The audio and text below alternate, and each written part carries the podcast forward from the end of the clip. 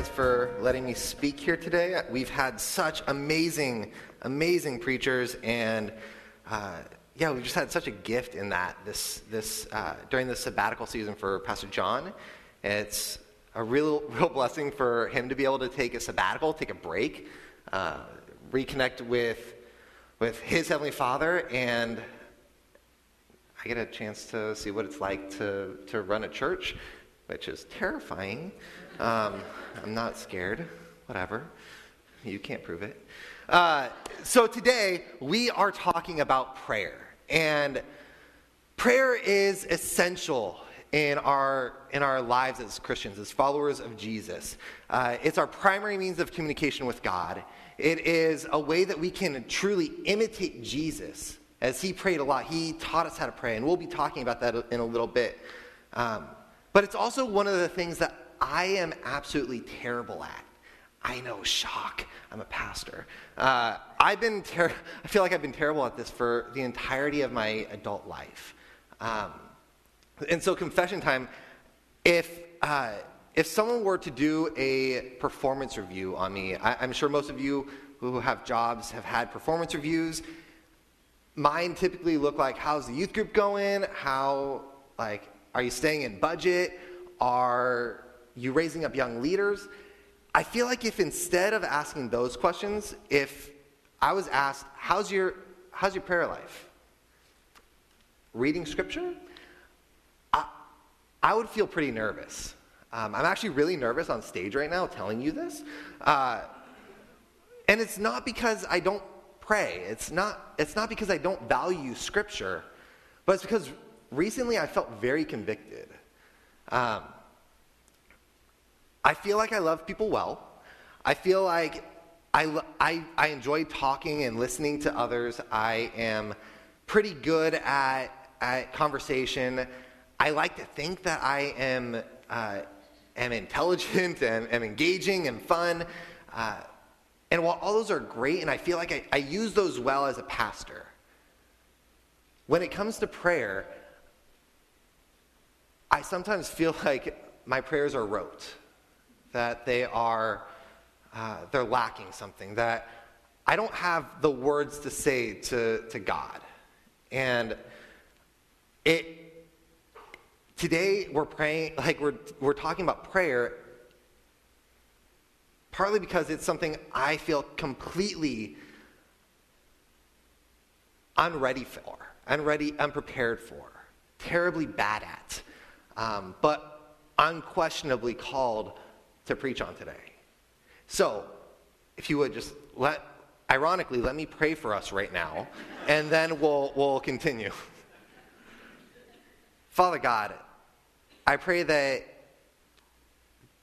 that these are your words that I'm speaking today. That as I've felt convicted, as, I'm, as I share my vulnerability, God, as, as we talk about the things that you would have us to talk about, I pray that you are moving that you share with each and every person here what, what you would speak into their lives. Father, we, we ask that you are here, that you move, that you reveal yourself a little bit more to us every day. I pray that if there's any words that I would say that are not of you, that you, you cast them away. But God, I pray that, that I have been and will continue to be faithful to the word that you've given me. We love you. It's in your Son, Jesus Christ, and we pray. Amen. So, if you would, go ahead and turn to chapter 6 of the book of Matthew. Uh, this is where we'll be for, uh, for most of the, the morning. But G- Jesus is in the middle of a very famous sermon here. Uh, it's called the Sermon on the Mount. You might have heard of it. it this, is a, this is a text that we very rarely take all at once. Uh, we, we very rarely hear the, the entirety of the Sermon on the Mount. Don't worry, we're not going to hear it all today because that's just too much. Not like we couldn't do it. It's just, I, yeah, you guys are great, not me. Um, it's just so packed with wisdom and truth that it, it's overwhelming sometimes when we, when we hear this. But I think it's important to remember these three chapters in the book of Matthew are one sermon. They're, it's not a bunch of little sayings that Jesus says. uh, and, and like just little nuggets, they are one cohesive sermon that he is giving to, to make a point. And I, I think that's important to bear in mind. We, we don't need to go into the whole thing today. I just wanted to draw our attentions to that uh, because we will be talking about the, uh, the first two chapters a little bit. So, in, in chapter 6, by the, by the time Jesus has started his sermon, news of him has traveled all across Galilee. It's traveled all across Israel. People know who Jesus is. They, they, they start gathering and following him because he has healed people. He is preaching the good news of the kingdom of God. And so crowds gather and follow. And so Matthew 5 1 tells us that Jesus when he sees the, the crowds, he goes up, to a, up a mountain with his disciples and starts to teach. But this isn't just a normal sermon that he's, he's teaching. It starts out with probably the coolest hook I could ever think of. He starts with the he starts by, by saying the Beatitudes, these oxymoronical statements that are all like complete opposites, you would think. It, it just doesn't seem to go together. Let, let, me, let me go ahead and give you an example. He says, uh, let's see. He says, Happy are people who are hopeless, because the kingdom of heaven is theirs. Happy are people who are hopeless. Doesn't make sense to me, but you know, Jesus. Uh, so, happy are the people who are, who are hopeless, because the kingdom of heaven is theirs. Happy are people who grieve, because they will be made glad. Happy are people who are humble, because they will inherit the earth. Happy are people who hunger and thirst for righteousness, because they will be fed until full. Happy are those who show mercy, because they will receive mercy. Happy are people who are pure, pure who have pure hearts, because they will see God. Happy are people who make peace, because they will be called God's children. Happy are people whose lives are harassed because they are righteous, because the kingdom of heaven is theirs. Happy are you when people insult you and harass you and speak all kinds of bad and false things about you, all because of me. Be full of joy and be glad, because you will have a great reward in heaven. After Jesus goes through these statements, he spends the, the rest of the first half of his sermon talking about the law and when we think of the law and Jesus, at least kind of the way I was, uh, I was brought up from late high school uh, to now, I think of G, I think of the law as like this this pinata. Let me see if I have a picture of a pinata. I do. I have a picture of a pinata, and Jesus is like Babe Ruth, and he just like lines it up, and all the candy flies everywhere. I pick up the candy because it's candy, you know. Um, but Jesus, when we think of Jesus and the law, we think of him kind of abolishing it. He, he fulfills it, is really the term that he uses. But oftentimes in, in Christian circles in the church, we just say, eh, the law, like, Jesus did away with legalism. He did away with just this, this need to follow the rules. But it, and while there's truth to that, if we really look at what Jesus says, there, there is there's a, a, a sense that Jesus is making the law harder. He actually makes it more difficult. If you don't believe me, uh, th- think about what he has to say about murder. According to Jesus, murder doesn't just happen when y- you know you murder someone. It happens when you hate someone, when in your anger. If you've ever called someone an idiot or a fool, how many times have I committed murder? According to Jesus, adultery doesn't just happen when you have sex outside of your own marriage. Adultery happens when you lust after another person, when you desire them, when you, uh, when you commodify them in, in a way that is using them for, for your own sexual gratification. How many times have I committed adultery? Jesus goes on to tell the crowds that instead of retaliating against uh, against your enemies, against someone that has harassed you, has harmed you. Instead of retaliating against injustice with justice, with, uh, with uh, violence, with uh, punishment, execution, riots, whatever, whatever the, the, the violence may be, instead of retaliating in violence, in, in your own form of justice, respond in kindness, respond in mercy, respond in service to your oppressor. This could be, uh, this could be a point on which I am misheard, misinterpreted, or misused. So please allow me to clarify. We, as followers of Jesus, are never to stop opposing injustice, corruption, or oppression.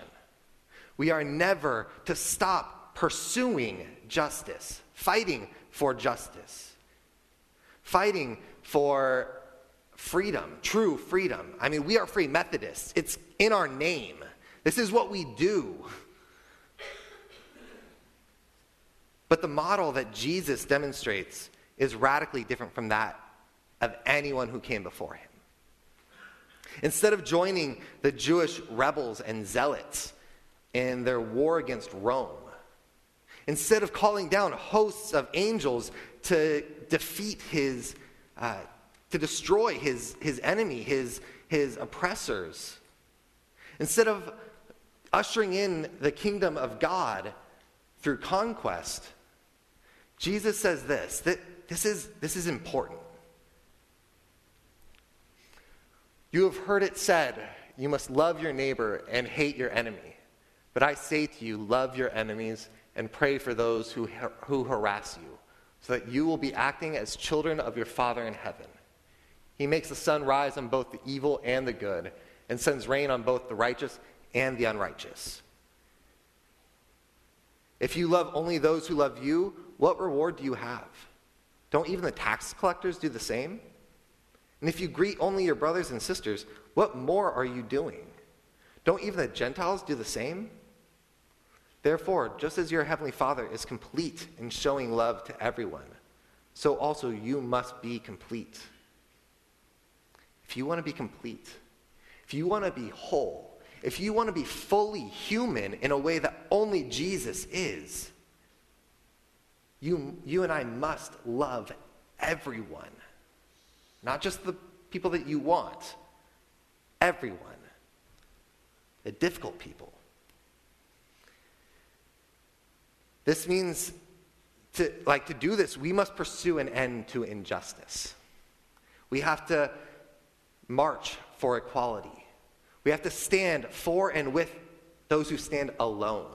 Even if you feel like they are not really your friends, not the people you want to associate with. They don't have the same Christian values. Love them. We, we can't tolerate in, injustice in, in our world. Again, we are free Methodists. Freedom is core to who we are. So, about midway through Jesus' sermon, in the midst of his assault on the religious institution that he is a part of, of his forefathers and foremothers. If we believe Jesus is God, the institution that he set up as God. In the midst of his assault on, on this institution, Jesus teaches the crowds how to pray. This is where we're going to be for the, for the rest of this morning. And this may seem unimportant or, uh, yeah, this may seem unimportant, but I'm here to tell you this is of the utmost importance. This is the most important thing, at least in my opinion, that, that comes out of this text. This is the thing that binds all things together. Through this prayer, we learn who we are, who we are to be, how to communicate with God and with others. Through this prayer, we, we learn how to live lives that glorify our God.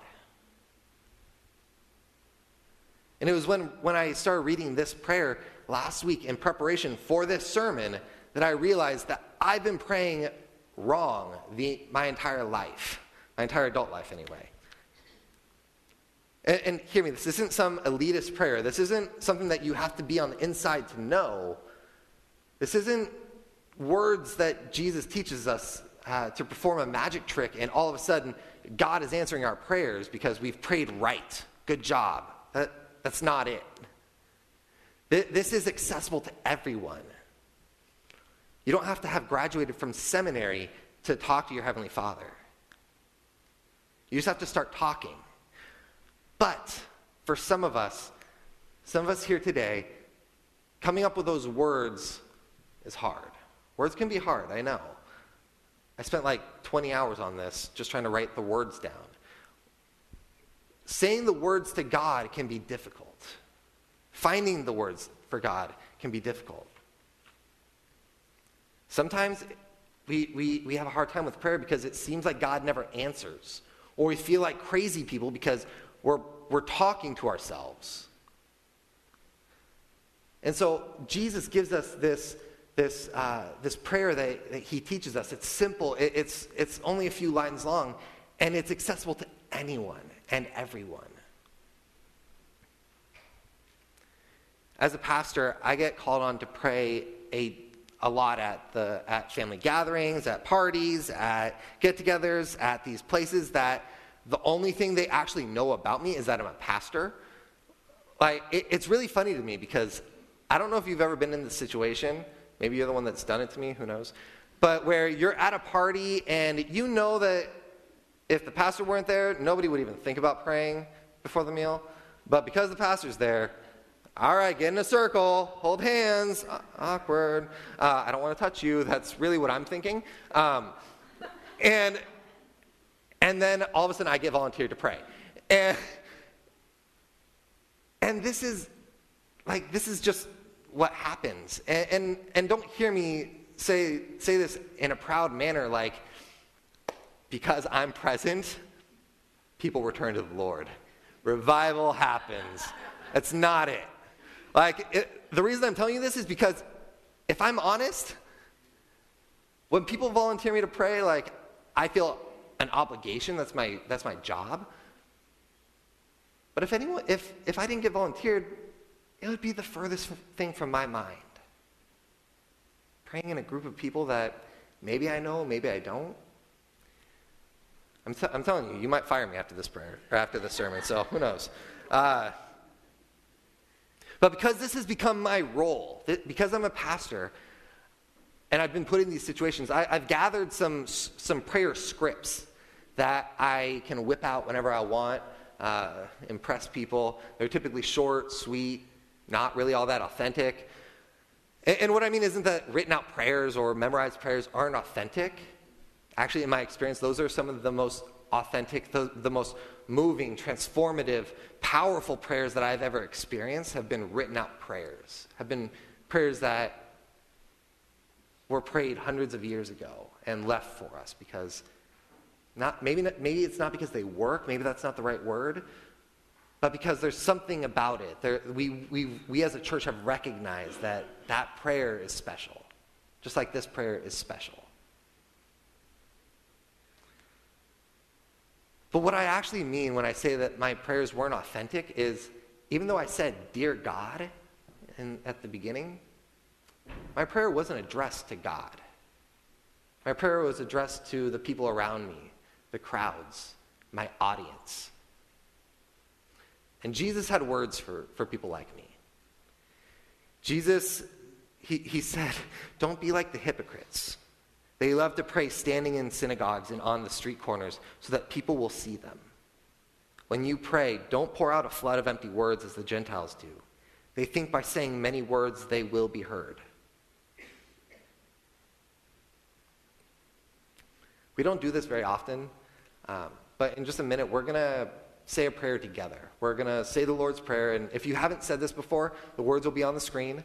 Uh, actually, I encourage everyone use the words on the screen so we don't have people saying trespasses, and then other people will say debts, and other people are saying sins, and we can all be on the same page. Just use the words on the screen. But we're, we're going to stand together at, as a church, not because it, it's, it's that has like standing is, is the, the power, but because as a church, we should do this in unison. We should do this in unity. So I'm going to ask everyone to go ahead and stand, please.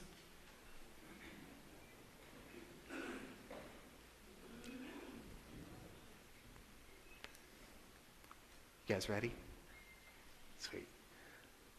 Our Father, who is in heaven, hallowed is your name. Bring in your kingdom so that your will is done on earth as it is in heaven. Give us the bread we need for today. Forgive us for the ways we have wronged you, just as we also forgive those who have wronged us. And don't lead us into temptation, but rescue us from the evil one. Amen. You may be seated. Thank you guys. Thanks for doing that with me. I really wanted to do that with us as a church. Um, this, is the, this is the meat of our discussion today.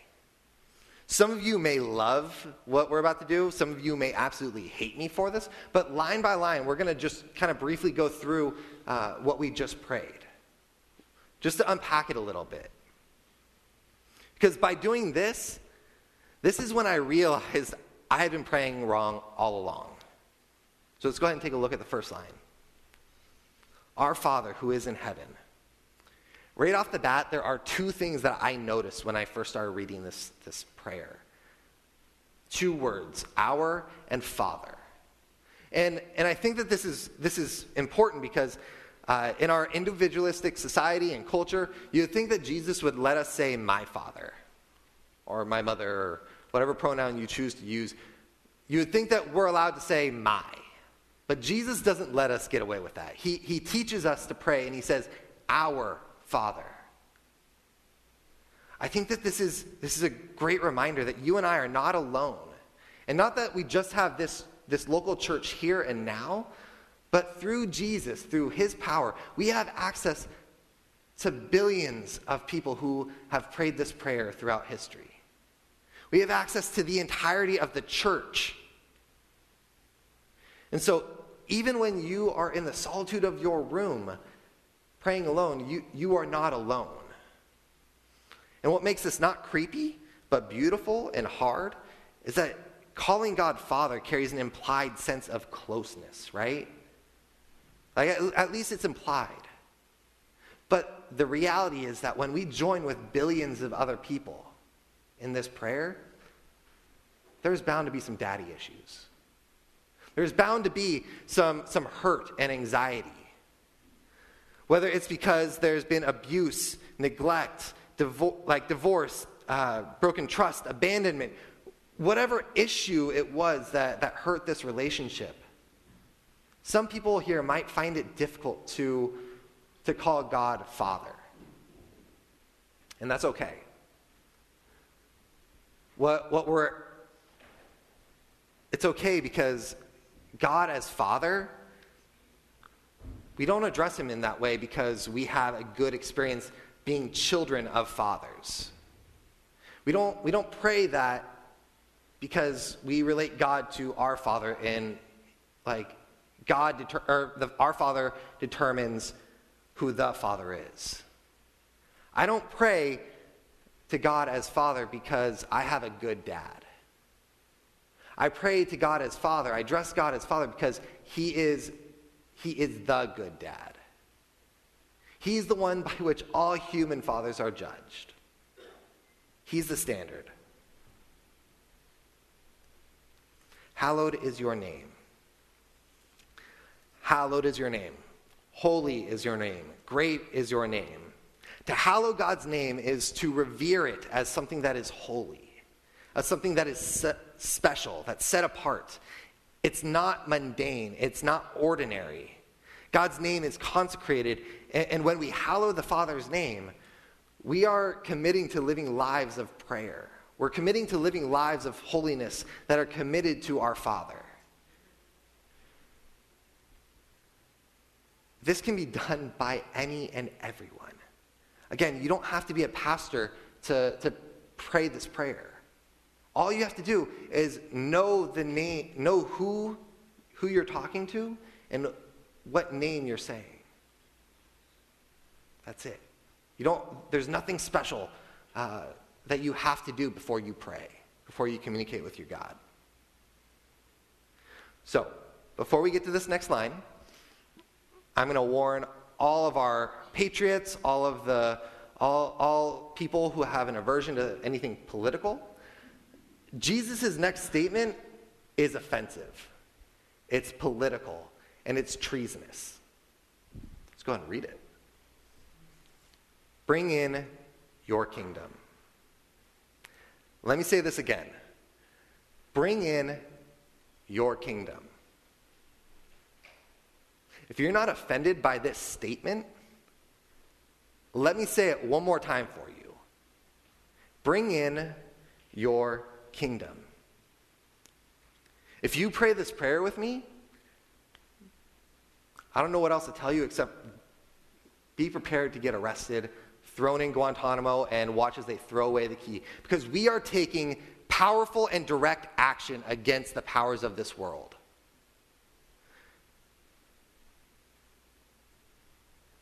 Stanley Hauerwas, uh, a really well known and well respected Bible scholar, he, he has this to say about, about Jesus' prayer.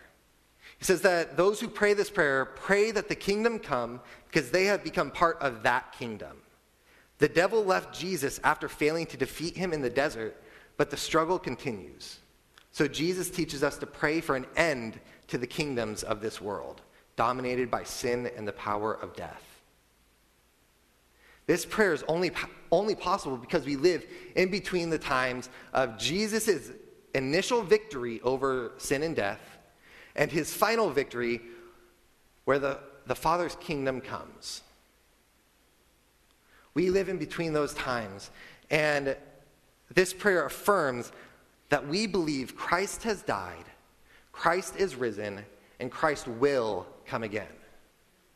So, say this with me. This is, some, this is the core of what we, as followers of Jesus, believe. Say it with me. Christ has died, Christ is risen, and Christ will come again. Say it one more time. Christ has died, Christ is risen, and Christ will come again. Amen. In this prayer, we announce to the world our treason. And we're only three lines in. Your will be done on earth as it is in heaven. I have to remind myself that all the time that Jesus prayed this prayer too. To say, Your will be done is really hard, especially if you find yourself to be an indecisive control freak. Doesn't make sense? It, it will. I have three questions. Do you ever have a hard time making decisions? You can answer. Maybe? No? I'm the only one. All right. Do you ever have a hard time making decisions and just wish that someone else would make the decision for you? I do. Do you ever have a hard time making decisions and wish someone else would make the decision for you, but then get mad at them for making the wrong decision? yes. You are an uh, indecisive control freak just like me. Um, because obviously there's a wrong decision that you know and they don't. And of course they choose the wrong decision, so you get mad. Um, the, if, if you are like me, if you answered no to all those questions, then you're a saint. Uh, but for me, this is the hardest part of this prayer. This part where I have to say, God, your will be done. To pray that God's will be done is to pray that our wills be taken to school by God. That we learn to desire that His will be done. We aren't just saying words here. We are training ourselves to truly desire that God's will be done in place of our own. Because if our wills if our wills are done, the will of the world, we'll nail Jesus to the cross again. We are training ourselves to desire that God's will be done in place of our own, instead of our own, because our will will nail Jesus to that cross. Give us the bread we need for today.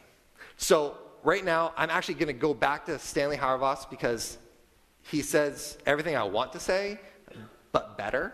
So I'm going to read what he says in his commentary on this, on this text.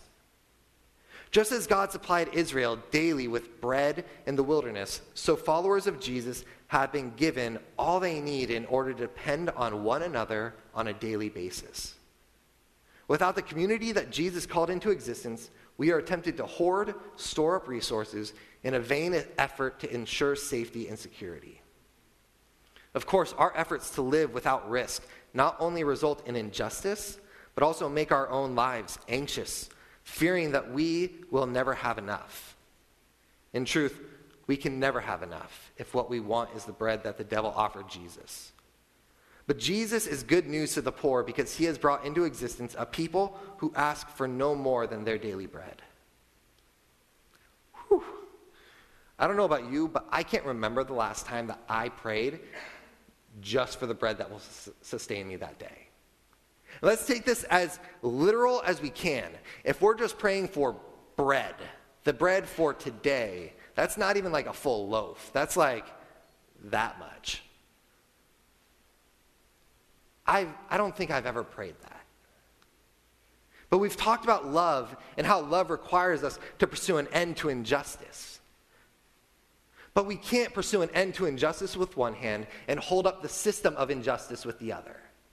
As long as there's wage inequality, as long as opportunities for education, work, advancement for women and people of color exist, as long as as we, the church, seek after more than just our daily bread, inequality, injustice will exist.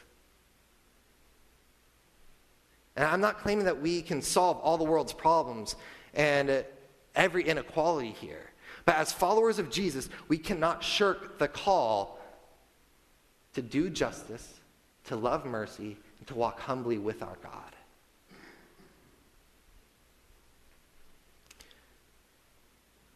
Forgive us for the ways we have wronged you, just as we also forgive those who have wronged us. As I was re- reading this, I, I was thinking about the, the two ways that I, I tend to think about this. One is purely in a psychological hurt feelings kind of way, where I forgive someone after they've, they've hurt me. And the other is a kind of a purely transactional way that Jesus talks, kind of uses as his illustration, where uh, where a moneylender or a ruler lends someone money and then forgives the debt. And in the first way of thinking, we, talk, we can talk about hurt feelings, broken friendships, gossip, adultery, uh, things you can't quite quantify or put a number on, but they're just as real as this table in front of me. I actually think about my, my bestie from high school quite a lot. Uh, we, we had a huge falling out in our senior year, and that lasted from senior year to well after I finished college, um, and senior year of high school. And I, lost, I, like, I lost touch with a lot of friends during that season, but this was a broken friendship. This wasn't just we lost touch. This was a broken relationship that I felt acutely. Like, this was the dude that I would go into work and, like, just to pick up something, and everyone would ask, hey, where, where's, where's Tim? And I would be like, why, like, why do you think I would know? Because you're always with him. Yeah, he's in the car outside. Um, like, we were always together. We, we had a really good friendship, and we all of a sudden had a falling out. And I remember a few years after, a few years ago, I wrote him a, a letter of apology, just apologizing for my role in our broken friendship. And a few, few weeks later, he wrote, wrote a letter back. Um, he sent a letter back uh, just offering forgiveness and asking for, for forgiveness as well. That friendship is still in the process of being reconciled. That friendship is still in the process of being healed. But I was able to do that only because this is, if only this is the, the one little piece of this prayer that I truly understood from the day I became a Christian the day I chose to follow Jesus. Because I, I, I had to recognize for that moment to happen that I am forgiven by God. And because I'm forgiven by God, I can offer, seek and offer forgiveness to others. Let me say that again. Because I am forgiven by God, I can seek and offer forgiveness to others. This gets harder, though, when money's thrown into the equation, right? I, I recently was in this situation where I, I had to give all, all my, my entire savings to, uh, to someone I know uh, with the promise of repayment, but this caused me a huge amount of anxiety, a ton of fear. Uh, this wasn't just numbers on an ATM screen, this was all my money. That, that money represented my next meal, the car I had to pay off this month, the school loans that I'm, I'm paying off, the, the school I'm hoping to go to in the future. It, it represented a home, kids, my entire future. That money represented all of that. And, and so I'm ashamed to say that I asked for that money back. Uh, I asked for the repayment, probably causing just as much stress and anxiety and fear in the person that, that uh, asked, asked for that, that money as I was feeling. But what would it have looked like if I had, for, if I had forgiven that, that debt? What if I had forgiven that debt freely? I'm still alive. I haven't missed a meal. I'd probably feel even less anxiety about getting the money back because I forgave it. G- the thing is, Jesus doesn't teach us, uh, doesn't tell us that to forgive or give out of our own excess. He just teaches us to pray for forgiveness in the same measure that we, uh, that we forgive others. If I only pray that God forgive me as much as I forgive other people, I'm damned. And don't lead Don't lead us into temptation, but deliver us from the evil one. Again, we'll take this last part in two lines because it's it's not easily taken apart. Uh, this finale to our prayer is simply a petition to God, a request that God deliver us from, uh, not, not lead us into temptation, and deliver us from the evil one, our enemy, our, our, our former master. Scripture tells us that before we experienced freedom in Christ, we were un, unknowingly slaves to the enemy, to the devil. The fight against this evil one, the one that, that we're praying for deliverance from, this fight is the fight of bitterness and greed. It's the same fight uh, against oppression and injustice. It's the same fight against the powers of this world. And it's a fight we can't win alone. This doesn't mean we get to stop fighting, but we have to fight with the knowledge that the evil one can't outlast our Father. That the kingdoms of this world cannot stand against the kingdom of heaven. And this same kingdom will one day come in full, will join with heaven, heaven and earth, and it will cover to stretch, it will stretch to cover all of creation. All of creation will be part of this, this kingdom of heaven. That's, that's what we as followers of Jesus believe. But until that day, our job is to fight and to pray as citizens of God's kingdom. So I'd like to invite Audra and the band to come back up. Uh, Audra will, will read a poem that she wrote during this message. Um, and it, you might be thinking, like, there's no easy bow, ribbon, like, there's nothing for me to do after this sermon. I'd say there is. Take the next, uh, take the next song or the next 10, 20 minutes, the next day, week, month, year. Take that time and invite others into prayer with you. Again, we can't do this alone. We have a heavenly Father, but he's given the gift, he's given us a great gift in a really really solid church and a good family and people that we can approach with prayer. I'd encourage you guys pray, seek prayer, seek after your brothers and sisters here. On the connection cards, there's a place where you can ask for prayer. There's not a lot that I'm telling you we need to do right now because I really think in, in our prayers, God will convict us. God will call us. God will empower us and teach us how to, how to enact His will.